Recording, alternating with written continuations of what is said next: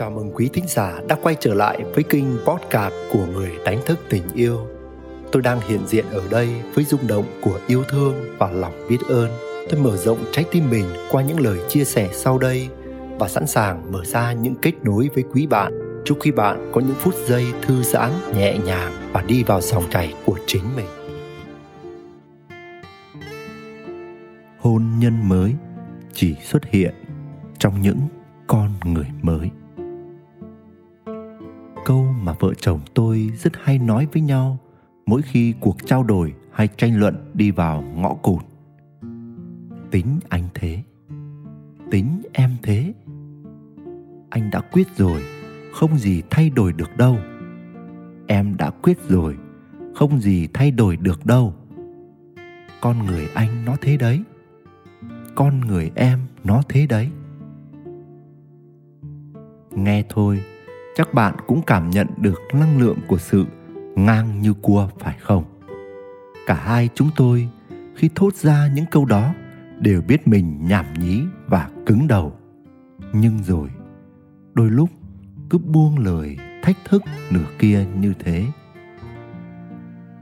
Có những cuộc hôn nhân dẫu làm kỷ niệm ngày cưới đến lần thứ 10, lần thứ 15, lần thứ 20 nhưng mọi thứ diễn ra trong cuộc hôn nhân ấy vẫn cứ theo những lề thói cũ, những lần đi chơi cũ, những địa điểm cũ, những lãng mạn cũ, những khách sạn cũ, những căn phòng ngủ cũ, những chiếc giường cũ, những tư thế cũ, thậm chí là những tổn thương cũ. Nguyên nhân là bởi vì chúng ta vẫn là những con người cũ. Có lý thuyết nói rằng, mọi thói quen hay tính cách của chúng ta đã hình thành từ lúc nhỏ.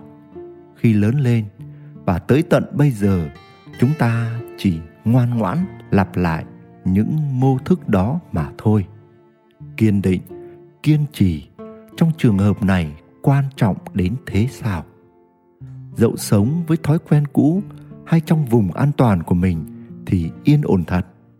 Nhưng rồi, sự yên ổn đó sẽ bị thách thức bởi rồi cũng có ngày chúng ta thực sự chán nản bởi sự nhàm chán của những điều cũ kỹ, trừ khi chúng ta đủ sâu sắc để tìm thấy điều mới mẻ bất tận từ những thứ quen thuộc.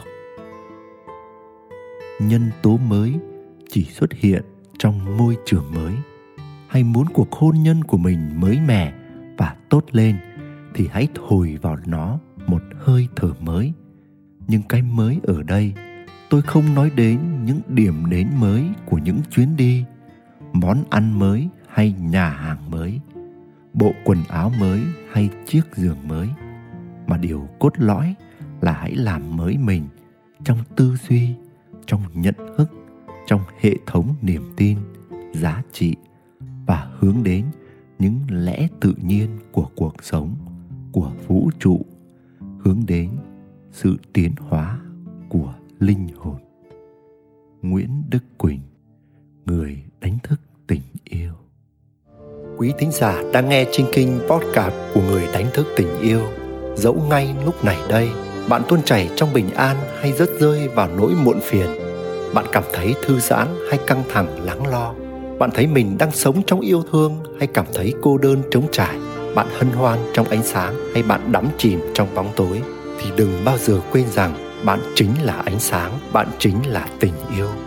Nếu có lạc bước khỏi chính mình, hãy biết rằng bạn luôn có thể quay lại ngay ở đây và bây giờ.